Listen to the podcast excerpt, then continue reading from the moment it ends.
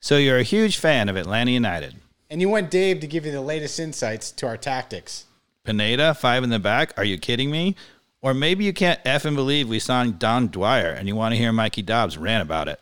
Well, you've come to the right place. I'm David Katz, And I'm Mike Dobbs. and this Is is, the the ATL on Fire Fire podcast. Hey,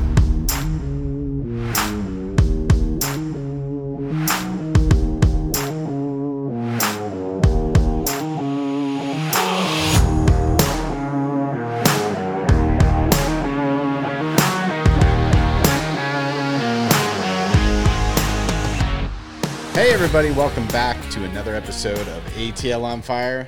Dave, Cosmo shirt looking sharp, my friend. yeah. Old school. how long How long you been sporting that thing? Not very long. It's a new old school, Love it. But it's nice. Well, uh, I, I saw that uh, Cristiano Ronaldo passed uh, Pele as far as FIFA goals go. Right. So There's the this legend- whole the controversy, right, about what counts as an official game or not. FIFA doesn't recognize 200 some odd goals of of uh, of of Pele's because there weren't officially recognized games. I heard the commentator say. I've actually scored 1,000 unrecognized goals. in my dreams. um, yeah, but a hell of a stat for Cristiano Ronaldo. Even though I don't, I, I don't like the guy much, but dang, got to give him props. Even Uh, he's a robot. He He's a really is a robot. I mean, he just he's a robot. well, Dave, thank you again for bringing uh, some red wine. We're drinking a Chilean cab, right? Yes, it's called Colchagua Valley. It's uh, it's a Laura Hartwig, um, which is Chilean. Um, it's a Chilean Cabernet. It's quite nice, big. Yeah, real big. Um, I don't know if we've had a Chilean on the podcast before, so I, I'm broadening our horizons. love it. I'm not going to complain. So, So for those of you out there who are wine lovers, um, you really can't go much wrong with a Colchagua Valley wine from from Chile. They're really terrific. I'm a fan already, and so we we had a squeaky win uh, yesterday evening. We had like five o'clock kickoff at the Mercedes Benz, something like that. Yeah, you want to call up our uh, Yeah. so I'll call up our predictions here on the uh, the ATL on fire Twitter. Did a poll on would we have a decisive win, a squeaky bum win, a draw, or a loss? Looks like one Charlotte fan snuck into the poll and gave us a loss. Is my, my best guess there. But um, most people thought you know eighty percent we'd have a decisive win, and fifteen percent were correct. That's about as squeaky as you can get with the Jake Mulraney. I had squeaky bum win. For- so what is the ter- where did the where does the term squeaky bum come from? It's pretty obvious, right? Yeah, I think so. I think we don't we don't need to explain it. All right. Yeah, I think it's just leave it alone. leave it Like alone. Yeah. We're gonna leave it alone. So there we go. There's uh there's that, and that leaves us what fourth in the table. If uh Yeah, currently, I mean, you know, If the what is Google's right. fourth, right? Because, uh, um, you know, there's teams that are two and one um, and two zero and one. Um, we are of the two zero and one variety, two wins and a loss, and there are still a couple teams with two wins and a tie. There's nobody who's straight undefeated, or straight uh, wins. and so uh, Columbus and Philly are the only ones in our division without a loss, right? Correct. Looks like it. So, um, yeah, you know, you you mentioned it uh, in our preseason podcast, right? That if Pineda was going to get this right, knowing we're not at full speed with our our squad, we've got to figure out a way to squeak some out here, right? Yeah, I mean, I think um, I was predicting a very slow start, and I said, look, at best case scenario, somehow Pineda figures out a way to squeak out a couple of ugly wins, and if he can do that and early, then we get all of our firepower back. We're going to be great.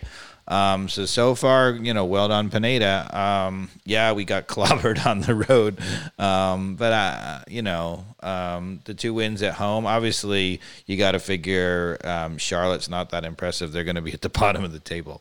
Yeah. And uh, what did you think about the starting lineup? Obviously, we we left uh, a lot of really great players uh, on the bench. Almada was available. Moreno's recovering from a foot injury. We even had Sosa back, right? And uh, and yeah, we we uh, kind of went with a similar lineup with what he's been going with with Wolff, in the game.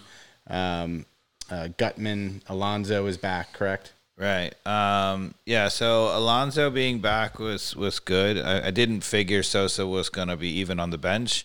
Um, I think that's a really, really, really good sign because you know even preseason before he went back to Argentina for um, the visa issues. Um, he was apparently training on his own, getting back from his uh, hernia operation, and um, that surprised me. I would have thought he would have been fully recovered pretty quickly from that. And when he wasn't, I was like, is he going to miss the first third of the season kind of thing? But um, seeing him back on the bench means that he's obviously close. Got to be ready to go. The thing that shocked the heck out of me was um, Marcelino Moreno. Um, and it's not a good sign, podcast listeners, because um, you know, at this point, you got to figure that he would be fully, you know, game fit. Um, three wins in three weeks, you know, of playing, you would think he'd be ready to go, you know, start and go 90. The fact that he's still coming off the bench suggests to me that this is not a fixing problem. It's is a like a long term, like you got to deal with it and manage the minutes kind right. of problem. It's like a turf toe type of yeah football, um, right? That's that's a little it's a little worrisome. Yeah, because you know you got to figure in um, in in Colorado and in here, if he was at all available to start, um, then he should have. Now we talked about it on the podcast last week that you know, I was recommending, you know, okay, if even if he can't go the whole time, why not have him start and play with, you know, a couple of the better players, um, try to get off on the right foot. Um, I think I would reverse that for this game um, because knowing Thiago Almada was available and also likely to come off the bench, if you start him, then he doesn't get to play with Almada, and so. Um, I don't think you can do that with two players. You can really, you know, it's a it's a funny thing to do to start a guy and plan to have him come off at halftime or whatever. You can do it maybe with one. You might be able to do it with two because they still have five subs, and we can talk about should MLS still have five subs. It seems a little crazy to me. Um, Do but, all the other leagues are they still going by the five? No, well? the Premier League's back to three. Okay, um, but that's pretty recent that they flip back to three, right? Yes, but um, so maybe you know with, with, five you could perhaps start two in that kind of a scenario. You could have, for example, started Almada and started Moreno and planned to bring them both off. Um, but I think mostly that strategy is really only good for one. Okay. Uh, no Miles Robinson. Happy birthday, Miles. I think it's his birthday today, but he was unavailable because of the red card he got in the in the previous game, right? Yep. So, what did you think about the back four uh, in the first half? Well, you know, the one thing we were saying all last year is Hernandez, Hernandez, Hernandez, and um, you know, when Pineda got a full look at the team, it seems like you know Hernandez is the guy. Now, at the very end of this game, he did something clever again, which is we praised Pineda um, in the first game for actually. Um, you know, bringing on Lennon to play in front of Hernandez. In this game, he brought on Mulraney and he put Lennon back to right back, um, which also I think was a clever move. I thought Lennon had a decent game. What did you think? You know, he is what he is, right? Um, but as what, but out of what he is, out of what he is, like I felt like he gave us a, a good version of Lennon. I, I agree, but I think uh, Brooks Lennon, when this team has all of its creativity, Moreno and Almada and um, Araujo, I think Brooks Lennon becomes a real weapon because his ability to serve a ball opens up the game and he can pick out players. He's really good at that. Um, when he suddenly becomes the uh, the focus of defensive attention, then you start to see he can't beat a guy and he struggles and he just you know becomes this possession guy. Um, I thought he did about as well as you've seen him play. I mean, obviously he got behind a guy um, for the penalty kick. Um, you have to say it's not a credit to Charlotte that yeah. that Brooks Lennon outpaced their left back. Um, that's you know you're not going to see that too often. Yeah. Uh, there was a play though in the first half that was interesting. You know, it was um, Hernandez played a uh, a beautiful ball right along the touch line to um, to Brooks Lennon. It was about halfway through the first half. He was well out in front of the attackers. and one of the things I noticed, uh, where uh, my wife was also pointing it out, that um, the mid players, um, Martinez and um, Rosseto, they weren't running that hard. Nobody had any confidence that he was going to either A, take on that guy or beat that guy, right? They were just like, well, he's just going to come back to us. And I think that says a lot.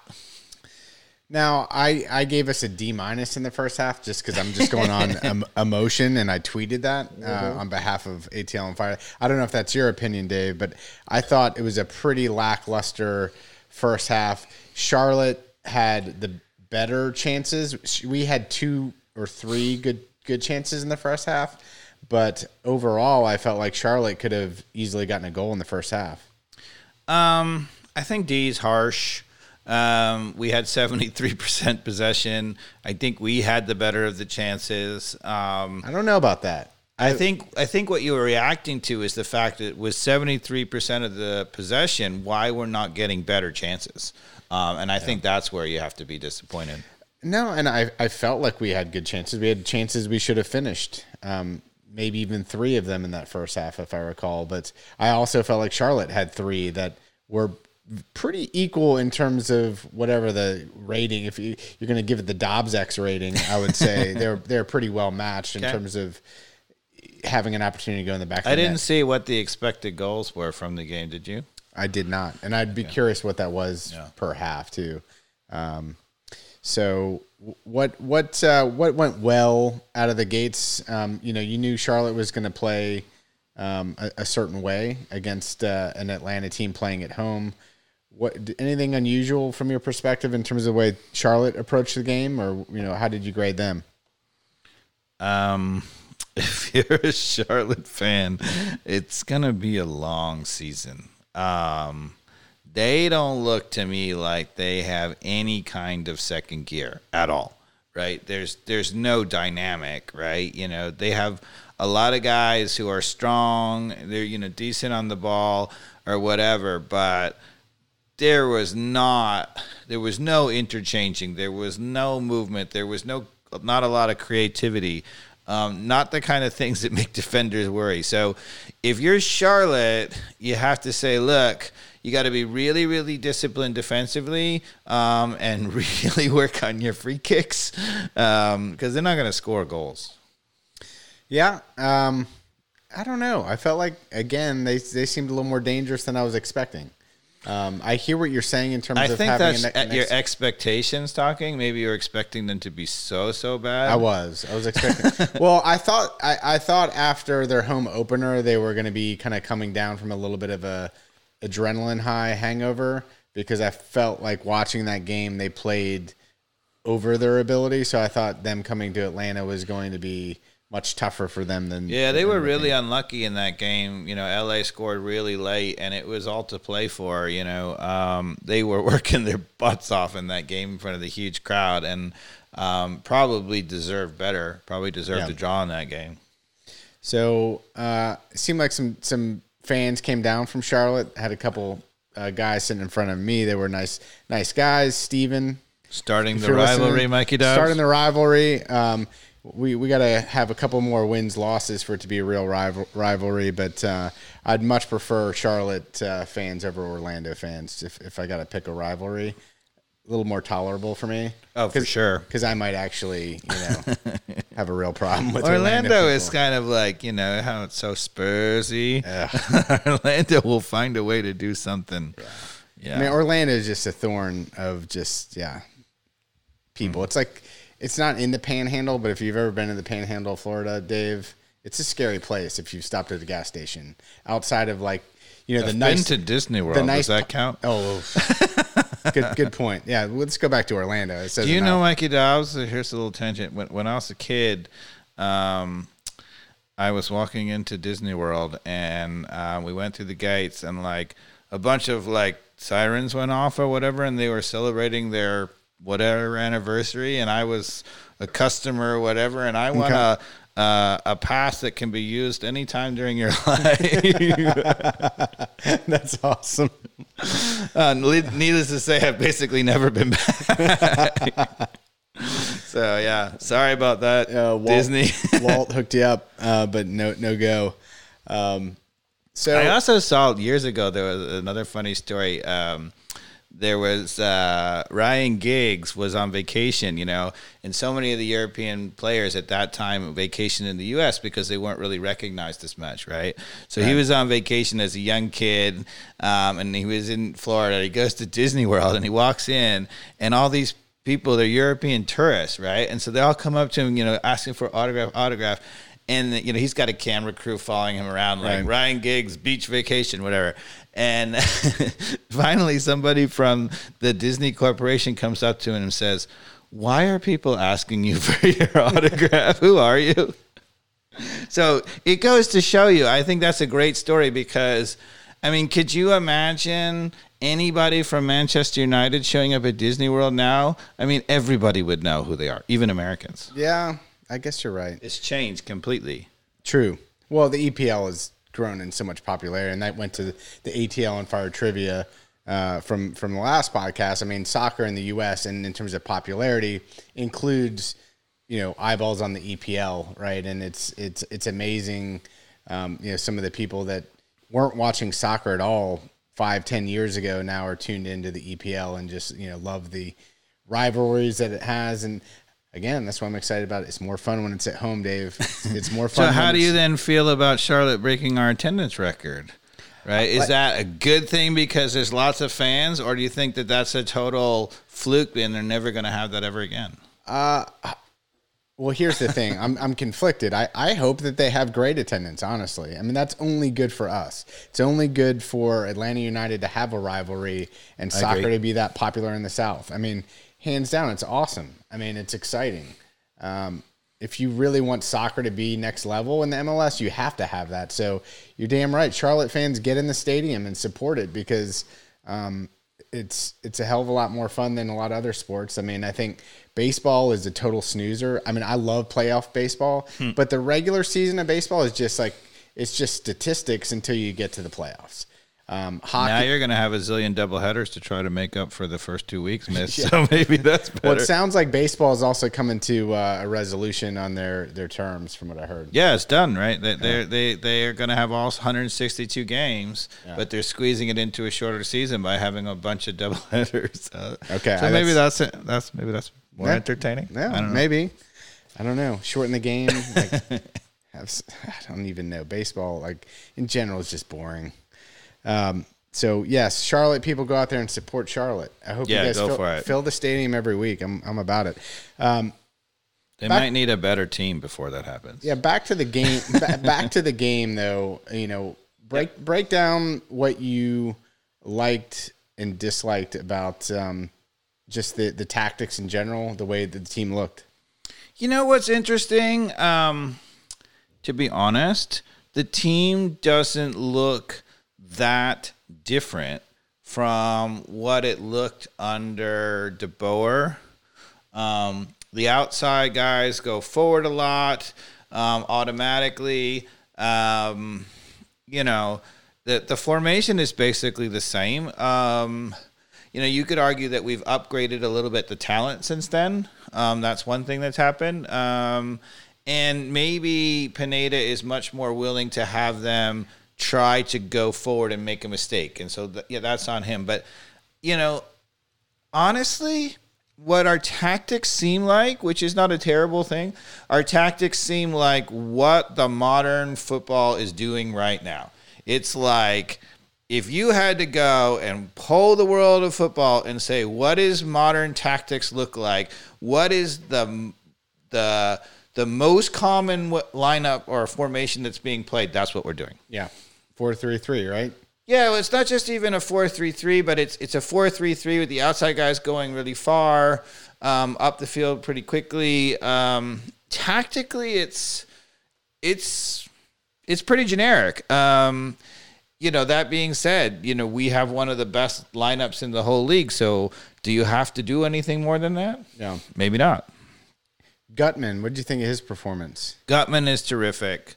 Um, Hernandez is terrific. Yeah. Um, I think that we we have a serious upgrade that's going to really help us, and it does feel like the back four ultimately could get to the point where we're giving up, you know, one goal a game. Um, I love the fact that Pineda is recognized Hernandez is the better fullback, and Lennon is better positioned, you know, in front, going up the wing, like we saw, using his speed, using kind of that cl- classic. You know, you, you know what you're going to get from him, but that's what you get, and uh, it was a penalty, right? Which was the, the first goal.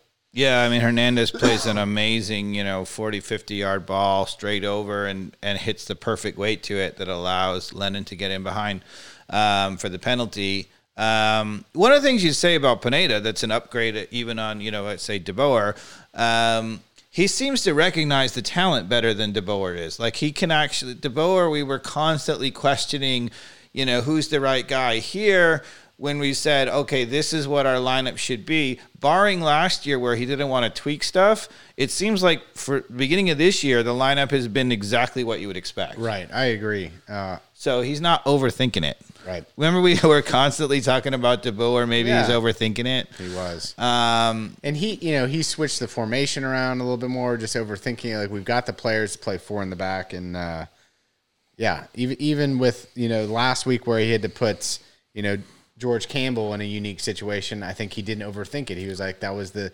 logical thing to do. kept the formation the same and moved Campbell into that spot, which made a lot of sense. Like, look, he was like, look, we have three terrific center backs, and at that time, we really didn't have many good midfielders available, and so that made a ton of sense to me, right? I didn't think he was gonna do that, um, and I would have said, you know, De Boer wouldn't have done that. Um, so that's you know Pineda getting it right for the most part. Um, I like that. Now that being said, the thing that still bothers me, and this is you know maybe not a critique of um, of Pineda so much as it is the the current sexy formation. You know, we again are having Hernandez and Gutman fly up the field, and a number of times when we gave up the ball somewhere in the middle they're scrambling to get back and not getting back. I mean, there was one time in the first half where we gave up the ball and Gutman was so far up the field making a run, um, and they had a counterattack, Charlotte did. Um, George Campbell was in the middle, never looked out wide. If, if the guy had any kind of vision, right, he would have put him right in for a goal. A good team would have punished us for that, and that worries me. So the penalty against uh, Lennon, penalty or no for for you? I think shambolic defending, but yeah, penalty. Yeah. uh, I'm you know I'm always of the persuasion that um, I hate these penalties when they're not really going anywhere. Um, you know when they're kind of towards the edge of the box. That being said, in that case. Um, you know, no, he's not going straight to goal, but he's behind him and he's going to have a chance to put in a super dangerous cross. So, in that point, to me, if the guy make, you know, if the defender makes any kind of, you know, illegal way to obstruct that, that's got to be a penalty. And it was a clearly he put his arm out, he shoved him. I think it's a clear penalty. I agree. You know, I was on the opposite. I wasn't. You were in the, our seats. I was in uh, the corner on the far end uh, with our friends who were nice enough to uh, take us to the game, and you could tell from even hundred yards away it was a penalty. Like it was like you could see the initiation of the arm going up and pushing. Like I could see it from that far away that you know it was not shoulder to shoulder, and that he probably didn't need to do it. It seemed kind of obvious even from there. So when I went back and looked at the replay, I agree. It was just kind of lazy defending. Honestly, it just One thing So- I, I think we should educate the, the listeners on is that, you know, there were a bunch of people, you know, with sort of holding their breath thinking, oh, maybe VAR is going to overturn that.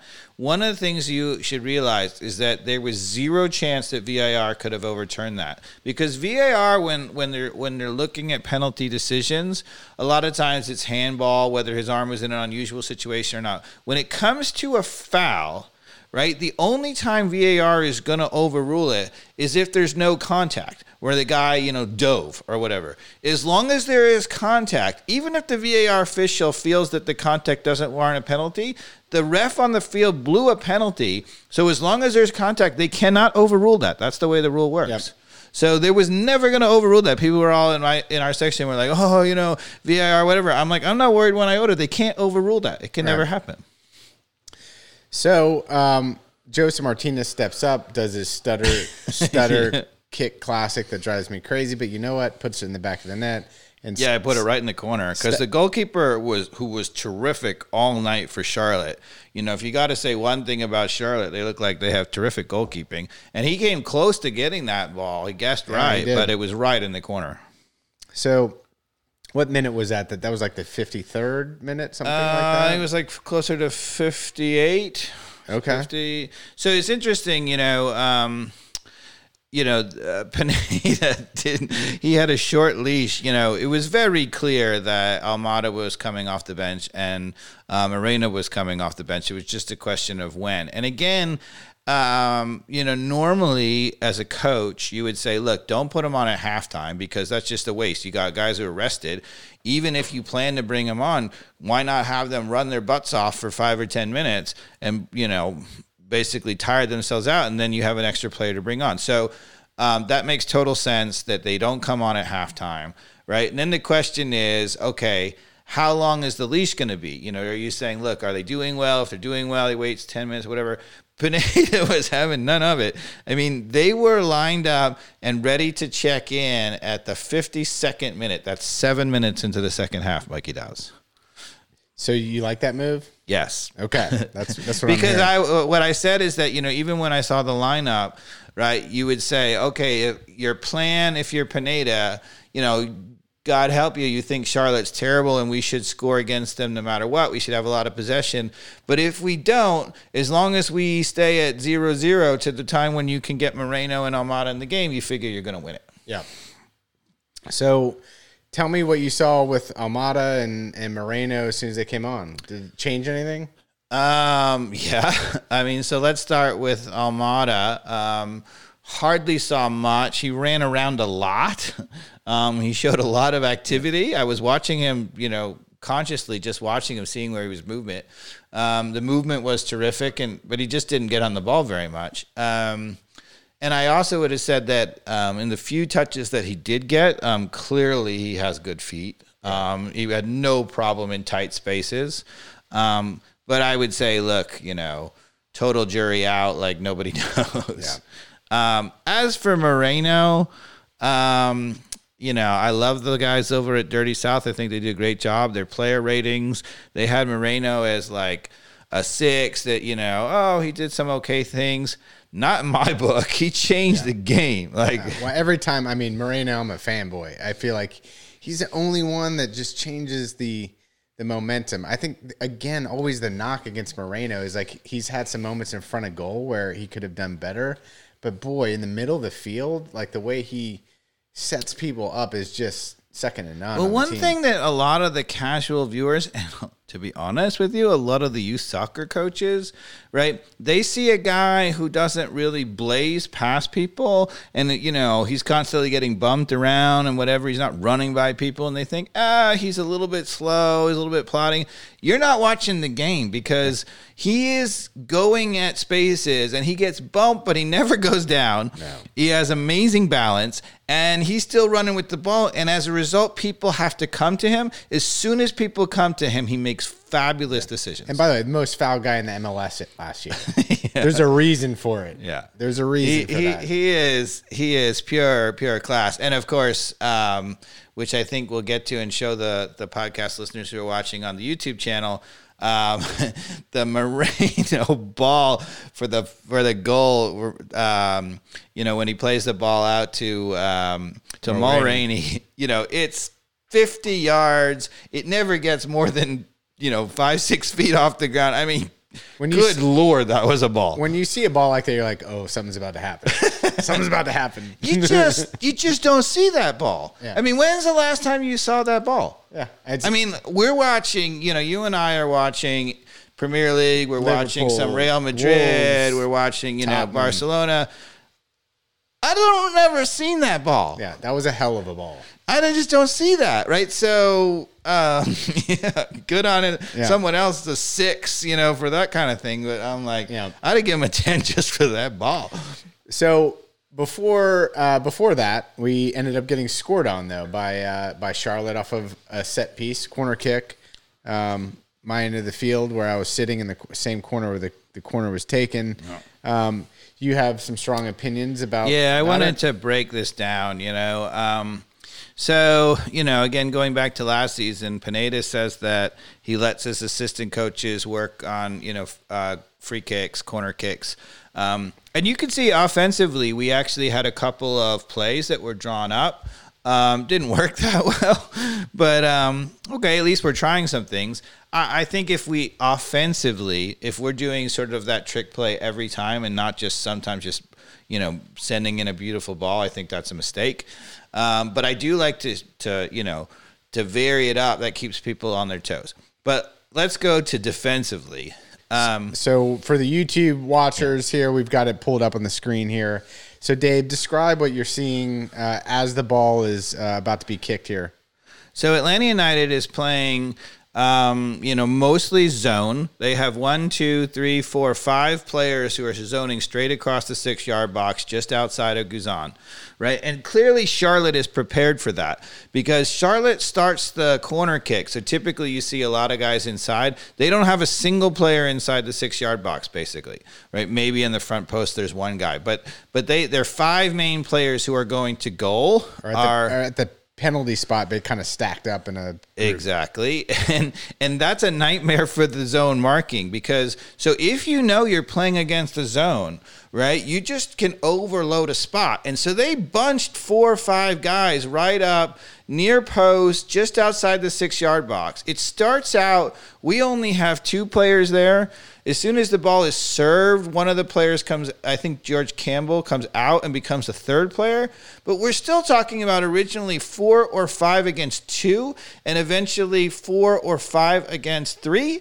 So they have a numerical advantage. So do you want me to run tape here? Yeah, so you can let it let it play. Okay. Tell me when to pause, but here comes the kick. So there's the cross, and it's a header. Um, you know, so I think um, if you go back and try to pause it um, right around the time he's making the header and play it again. So um, first of all, I should say that the header is not that strong, right? So go one more. Now, pause. Okay. So the header is not that strong. So it, Mikey Dobbs has paused it. The Charlotte player has headed it. Um, and Guzan is he's slow to come over. I think he might have been a little bit blindsided by Gutman standing right in front of There's him. There's a lot of players on that side, you know. Not a lot, just Gutman. but he is standing right in his sight line. But anyway, he ultimately gets a full hand on the ball. I think he's got to save that. Um, that's not so good. But that being said, here's my problem, right? My problem is that when you play zonal marking, right? So much of focus is to have players close enough to a space where they can go after the ball and get it out. Okay. If you don't win that first ball, okay, nobody is assigned to staying with anybody. And this is happening over and over to us. So you'll see this ball is headed towards the goal, and it's only a question of whether he's going to save it or not. But if that ball had been flicked a little bit, if it had been headed down towards the near post, if he heads it and Guzan makes a save, two Charlotte players peel off, and they end up standing front post and near post wide open. Yeah. Nobody around them, right? That is going to cost us goals, Mikey Yeah. Dobbs. The, the whole zonal group that stepped into the bunch let the flankers come out, and we got a pinzer movement on the outside. Yeah, and Inside that's what happens all the time to the zone. To me, the biggest problem with the zone, I mean, I, I've talked about how you have two guys and you're not really sure which of the one's going to hit it, and the guy steps right in between. That happens, and I think that's a problem. I think even a bigger problem is what happens after the initial contact. Because, you know, I was making this analogy before. Like, if you're playing zone in the NFL, right? You know, in the zone in the NFL, you know, quarterback's throwing it and you're trying to either knock down the pass or tackle the guy once he gets the pass. There's no secondary ball. In soccer, that's not true. Often the ball gets knocked down to a secondary ball. And if you don't track the secondary runners, they're going to score. Yeah. So anything else you want me to point out in this play? I mean, that's pretty much it right there. Look at that. That ball, if it ends up on the back post any, in any way, Brad fumbles it. Uh, it gets flicked. Again, we got a guy There's wide open. two Charlotte players running towards our goal, near post, far post, even with the post on both sides. Neither of them are marked by anybody. So in general, you like to bitch about zone uh, defense on a corner, even though you're not against it. You think that the majority of it should be man to man, and then leave like one or two players zone at most. Yeah. Um, you know, Tata loved to keep things simple, right? He had basically a complete man to man marking scheme, and then he had Josef Martinez who would play at the front post. Um, and occasionally he would allow one of the center backs in the middle as a free floating guy. Um, and it was great. We were, I think, basically top in the league in defending against corners. Um, Keep it simple. yeah, keep it simple. So do you want to go to the Moreno pass? Yes, All right. you should go find the Moreno pass. I'll see.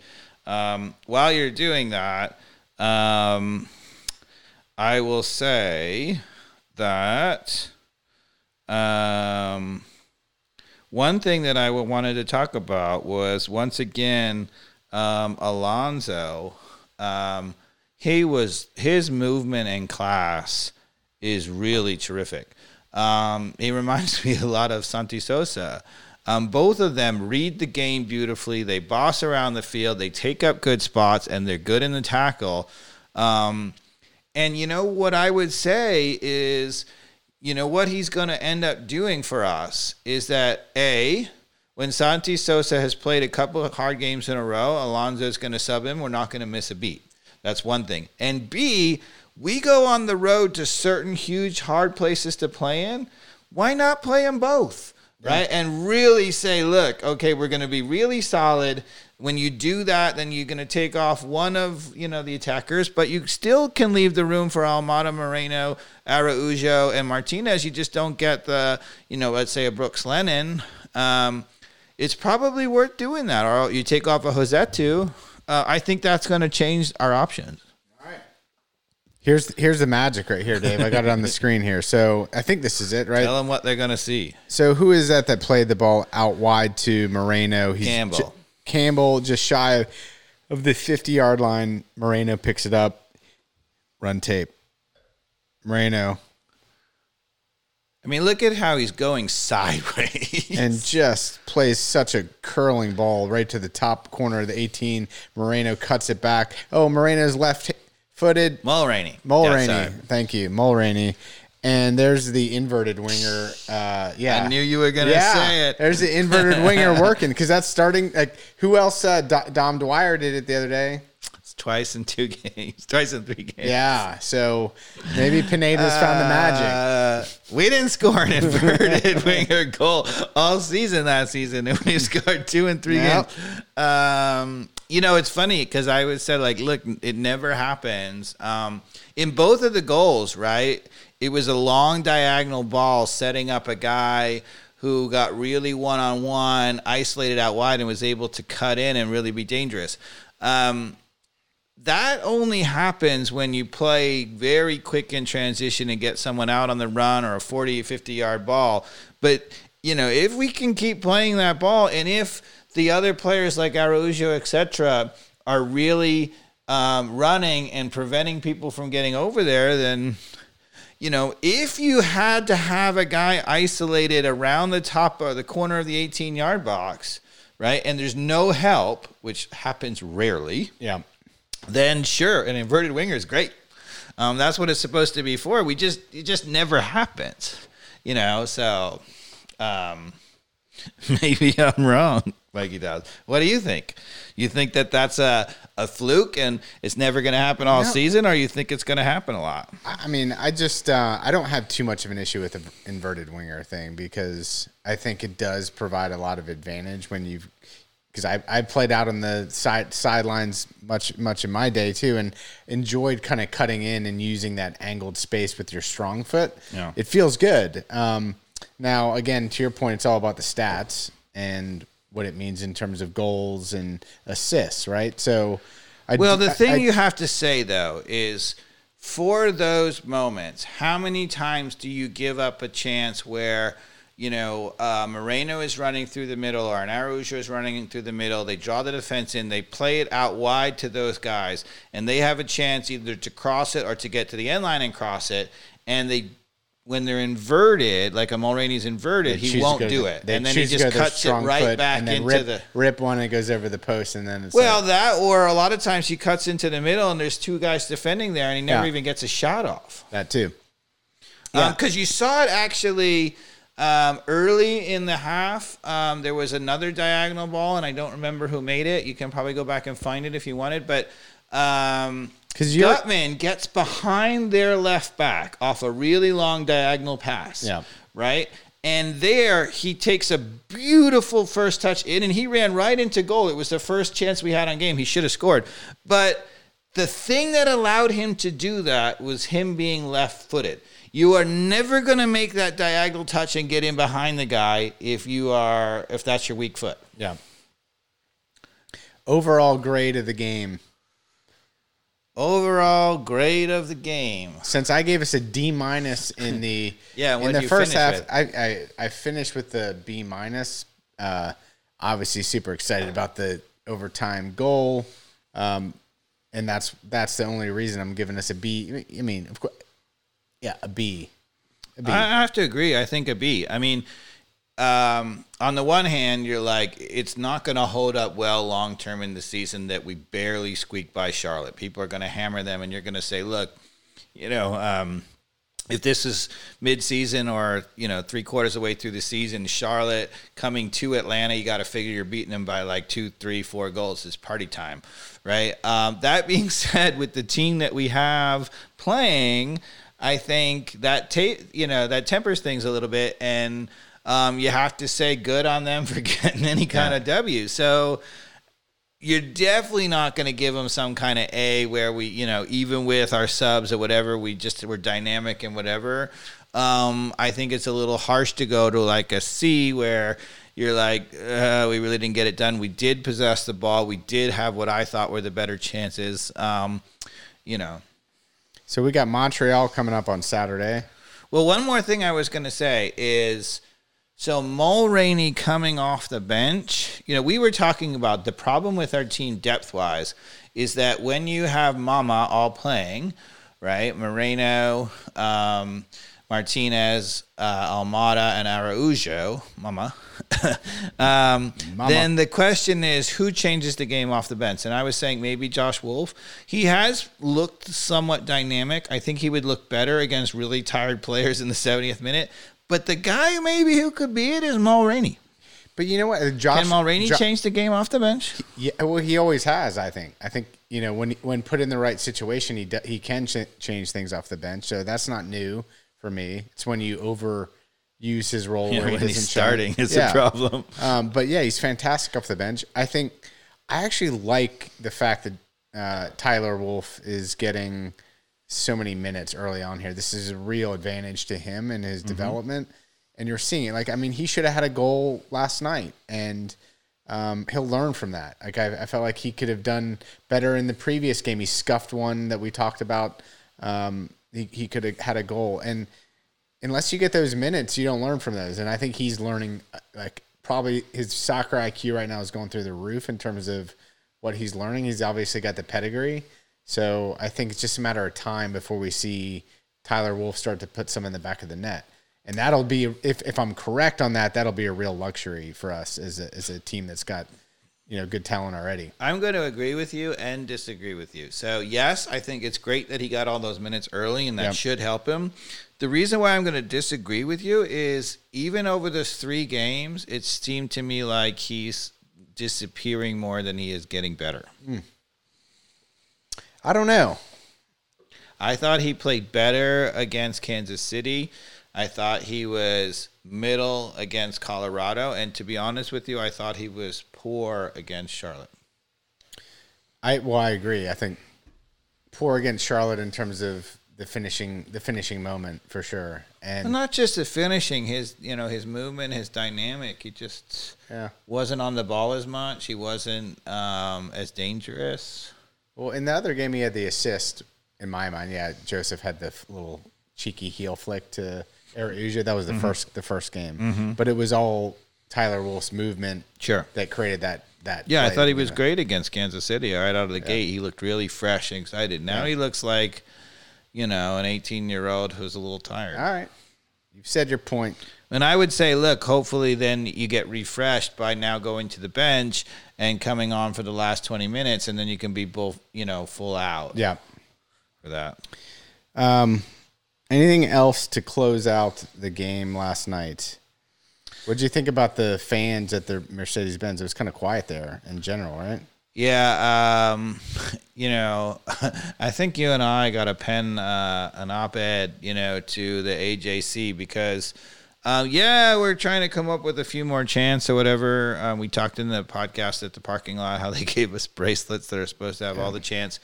Um, there's two things that have to happen. One is there has to be more player chance. The other thing that, that you have to realize in Mercedes Benz, so if you look at our chants, the ones that work best in Mercedes Benz are the call and response, right? So the best chant that we have is Atlanta United, Atlanta United, where the where the um, supporter section is saying Atlanta, the rest of the crowd is saying United. Um, there was a moment in the game where they had Josef Martinez call and response. Yep. It worked really, really well. Um, you have to realize in that big of a stadium, because it's so big and the sound takes a little while to get to places, it's kind of difficult for everybody to sing at the same time. Um, even if you have them doing that. Yeah. So um, I'm not saying they should make everything call and response. I love the chant "We Are the A" from way down south, but um, They didn't do that last night, did they? they did a little bit, yeah, Okay. but not as much. Um, but what needs to happen is you have to realize that stadium, what's good, what works, what doesn't work. And I think having more songs that are call and response would really help. Because when the whole crowd responds, it's really loud. Yeah. Um, and then obviously it needs to be about individual players more than just you know things. And then of course the third aspect, we still have this. You know, the Viking clap ATL is a great chant, right? But the guy who's orchestrating it and running it needs to be able to see the game and decide when to do it. What they're doing right now is they always do it, you know, six, seven minutes from halftime, six, seven minutes before the end of the game. I get that what they're trying, maybe the idea is, you know, we're we're wearing down a little bit, get the crowd fired up for the last five minutes. Yeah. But it's a chant that works really well when there's nothing going on. As soon as people start, you know, excitement about a play, it gets in the way of that and it disappears. So that needs to be something that's seen by the the orchestra leader, for better words, um, and actually used in good spots. Yeah. Right? There needs to be some thought put into it. I know. it was really flat last night, I thought. Well, and it also becomes flat when everybody's expecting the same thing at the same time. It becomes monotonous. You're like, Yeah. okay, this, you know, we always start with "We ready, we ready." We always get the uh, Viking clap with six minutes to go in the half. Like, you know, there's certain spontaneity to knowing, you know, if we have a, a spell of possession and and we can get that going and keep and get excited it would work or if we're under the defense you know for a little while and you know basically being pinned in for a little while you can get us out of it So Archie was it Archie Eversole? Is that am I pronouncing that correctly? He's the Yeah. one he did the "We Ready" chant. yeah right He Right, finally responded to my Twitter uh, DM, uh, and you know maybe we can coax him to do do something. Do, we need something else original. Like, Yes. we need some Atlanta locals to bring us. and with our amazing Atlanta Yeah. tradition of hip hop, etc., right? Totally. You would think we could take some really famous, you know, sort of hip hop tunes and do some kind of call and response to it, um, and really be original. yeah, instead of Eales doing like a silly rap thing on YouTube uh, on a desk, like actually let's actually create some content that I mean, there's so much talent. You know that even Dr. Dre would be jealous of from the Super Bowl halftime. That Atlanta hip hop should be able to do sure. do something with Atlanta United. I mean, now the on the flip side, I would say you have to give them credit for the tifo. The tifo was amazing. I missed it. Um, at the beginning of the game, it was Arthur Blank in his like I'm the man kind of like pose. Yeah. And then it had the trophies on the bottom, and each trophy it said, "These are trophies you don't have." With Charlotte, you know, it's our three trophies: the Campeones Cup, the U.S. Open Cup, and our MLS Champions title. So we have three trophies, um, and it said, "Hey, Charlotte, these are three you don't have," which is a bit harsh because they couldn't have it. There's only the third game, but. They're not getting it this year, Mikey Dobbs. Well, hopefully, it didn't have Arthur Blank in 2016 with Tom Brady standing next to him. Jeez. ah, Tom Brady coming out of retirement, Yes. going back to Tampa Bay. Yeah. I think he was inspired by Cristiano Ronaldo. I know he was at he was at Old Trafford Yeah. to watch Cristiano Ronaldo score his hat trick, and I think he said, "I still like when people cheer for me." So really- you know, credit to the Premier League. You brought you know, if you're out there, a Tampa Bay fan, right? You should write You a thank you note. I think there's a lot to that. I'm not going to lie. Like I think there's there was some emotional play there with him watching. You know, yeah, Yeah. there- there's something to it. Although to be fair, honestly, um, I don't really think he ever truly retired. Like it was a bit of a ploy. Yeah, I mean, you got to. It's like Brett Favre. You got to create a little bit of drama Yeah, before some drama. I'm yeah. taking my talents to South Beach, you know, LeBron style. Uh huh.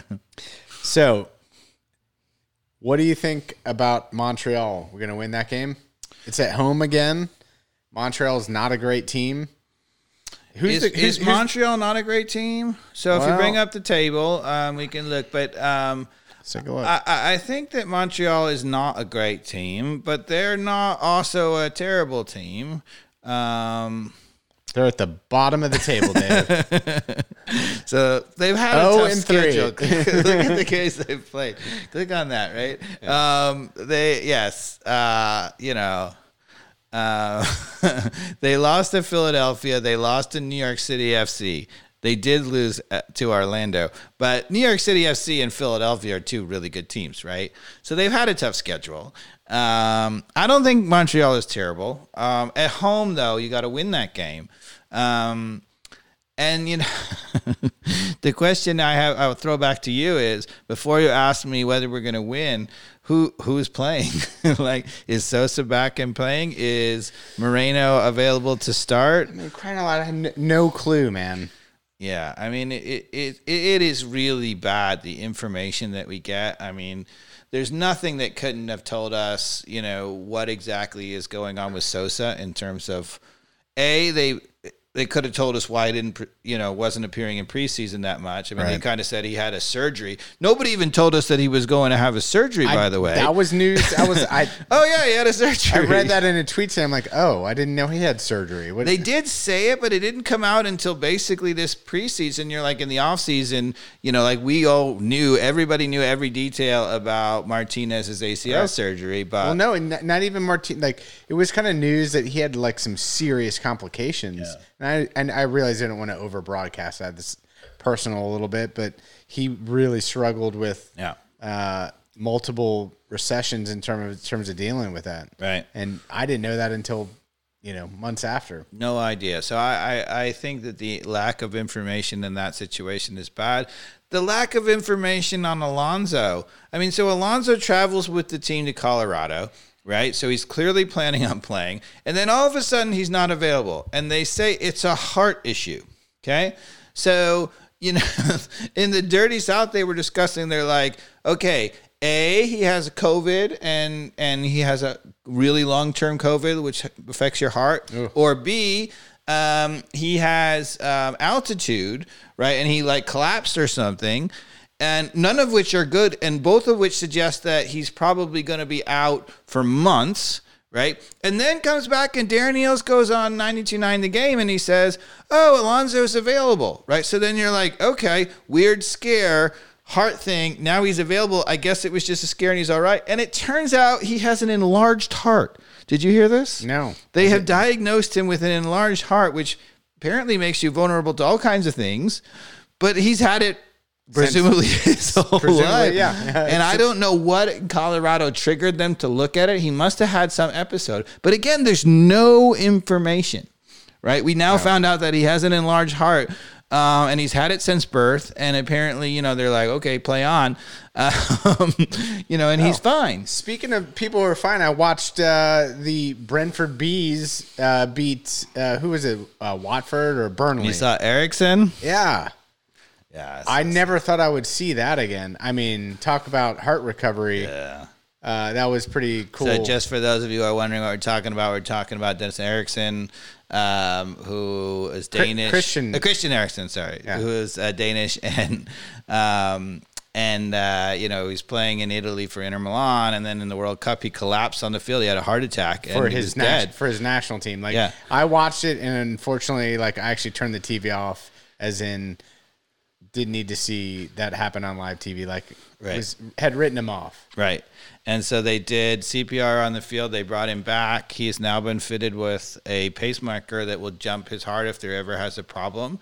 And, you know, we I think we talked about it in the podcast, but, you know, I don't even know the right angry word to say to the Italians, but so the Italians have banned him from ever playing Italian football again because they say he now has an advantage because something's pumping his heart.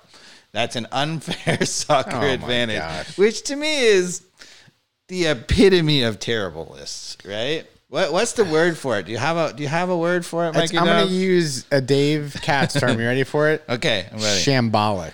Yeah, it could even be worse than. Sh- I, I don't have to think about it. It's Yeah. worse than shambolic. It's Yeah.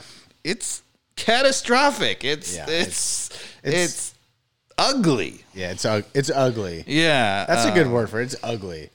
So anyway, so apparently, um, Alonso uh, has an enlarged heart. Do you know what other famous sports sort of athlete had an enlarged heart?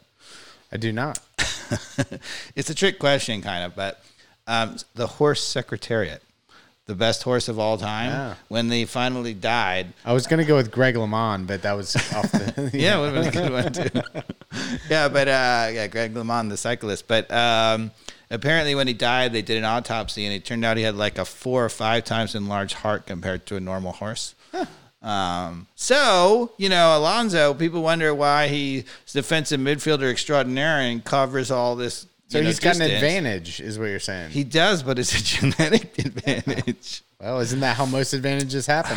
Genetics, I would imagine. Yeah. So anyway, Dave, so you know a little bit about this. I yes, I do.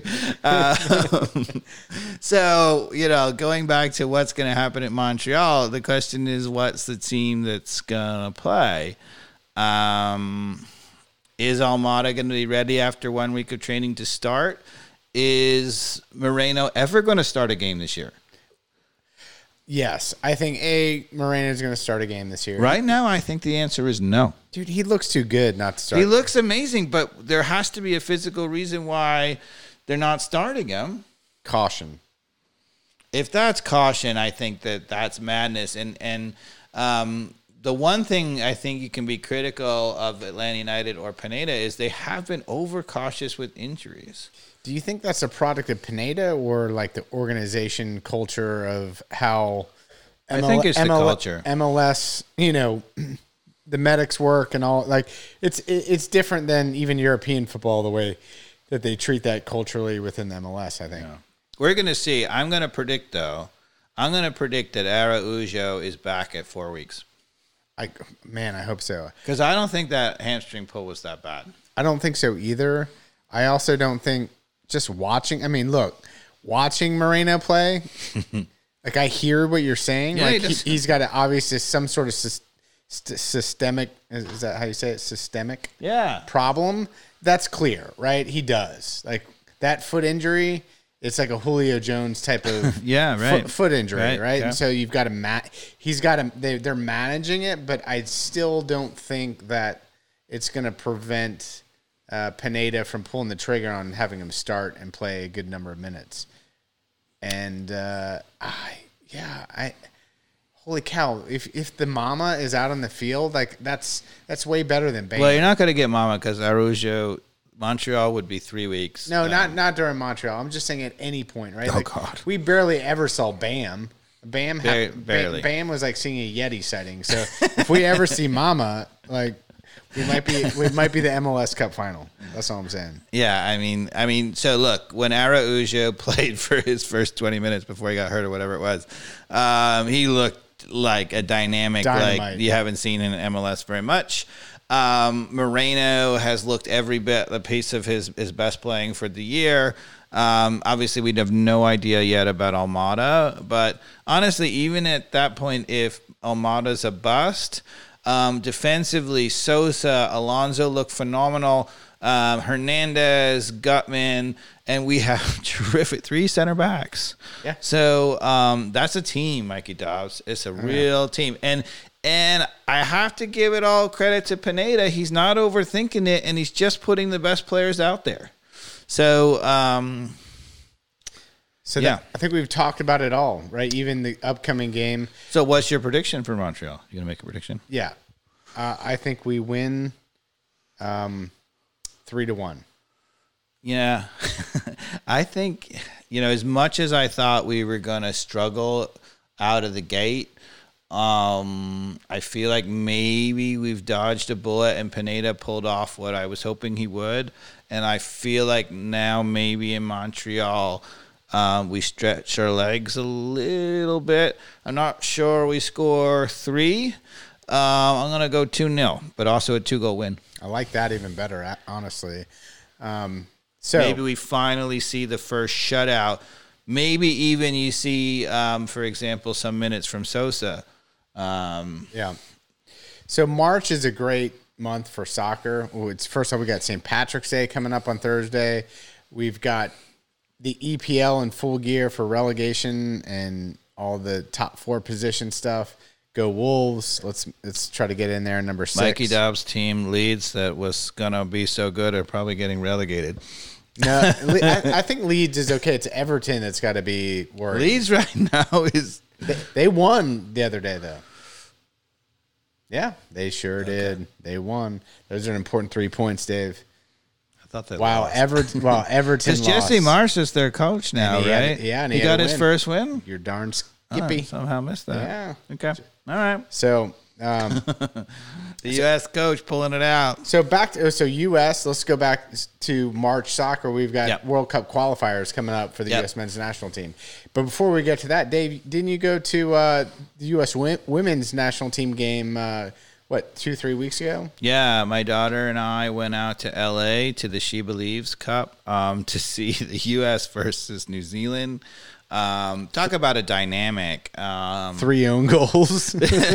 well, there were three own goals from New Zealand the first 20 minutes. Thank Um, you, New Zealand, Kiwis. And you've got to give it, you got to feel bad for her. That's never happened in international soccer before, and they substituted her. I watched it. I was like, oh boy. The first one was terrible, right? The first Yeah. one was a cross, and she literally shanked it into her own goal. The other two, the second one had nothing to do with own goal. It was a header that just like basically glanced off her shoulder and went in. You- You're not going to do anything about that. Yeah. Um, the third one was sort of in between. Um, it was right at the end line. It was a really tight cross and just slammed it into her. If she had done really well, she would have not given up the own goal, but it wasn't a terrible own goal. Uh, So, what did Anna think of the experience? Is that her first uh, game? She her first women's national team game. Um, and yeah, I mean, you know, the thing that I love, um, talk about, you know, the world. I mean, you know, on the, on the podcast, we don't talk about world events, thankfully, and we're not going to now. But there are some things in the world that are going on that are not so great. And um, one of the things that to me suggests real progress and a reason to hope about this world. Uh, when you go to women's U.S. national team games, you see boys wearing women's national team jerseys, idolizing the women's players. That to me is fantastic. right on. Now back to the boys. I mean, the girls too, but the girls have been idolizing that women's national team for forever. Um, and it just suggests that, you know, for a while, the women's soccer was considered to be second class or whatever. And they're not. They I mean, they're, they're way better than the men. Um, and to have people be like, no, this is really amazing. And I can idolize, you know, the best U.S. women, the best U.S. national team player in the country, which is probably a woman, um, is awesome. Agreed. And so back. So I was gonna say back to the boys, which is are still making us nervous to qualify for the World Cup. Uh, everybody's rooting for them. We've Have got to win, right? We've got the final leg coming up of qualification. Tell us a little bit about what you expect. The big big game is Panama, correct? Correct. We have to win. If we win, I think that we clinch it, right? Um, I think so. Yeah. um, But we've well, got no Weston McKennie. Oh, Um, so he broke his foot in two places and he's out for the rest of the season. Uh, Mock's not good. I mean, he's Yeah. not good for qualifying. Although one thing you'll say is he's been playing so many matches. You know, the rest is maybe not the worst thing considering. Um, you know, it's going to be a funny World Cup. We've talked about it a little bit, but so the World Cup is coming in December. Um, here in the U.S., you're going to be watching World Cup soccer um, over Christmas, basically leading up into the holidays, and and I think the you know the, the final games are, are close to Christmas. Um, so I'm just literally going to be stuck in front of a TV all through the holiday breaks. It sounds like. yeah, you're gonna get the, uh, the So, Christmas 15. Start like around Thanksgiving and yeah, run- yeah. basically so Thanksgiving and Christmas. Forget it. I'm going to Yeah. be like another waffles and mint, please. Because Yeah. I know I look great on the YouTube already with my dad bod. And uh, There's yeah. a couple of dad bods on the podcast. Yeah, that's fine. Uh, but but anyway, my point being that you know, so it's interesting. So I have always said, you know, that the unusual thing about the U.S. is that we have World Cup in the middle of the MLS season, right? Typically, it's in the summer. Yeah. Right. And I have always said that, you know, at some level, all of the European players are coming off a super long season and they have to extend it to play in the World Cup. It has shown in the World Cup in that a lot of the world stars have been just exhausted. yeah. yeah, and and really the best players have often been young and up and coming players. So, you know, if you're a World Cup coach out there listening, right, the formula is to have a really good solid unit, don't give up goals, and have one or two young creative attackers who haven't played all those matches in the season or just hitting their stride. That's the way you win. Um, but it's a different it's a different strategy.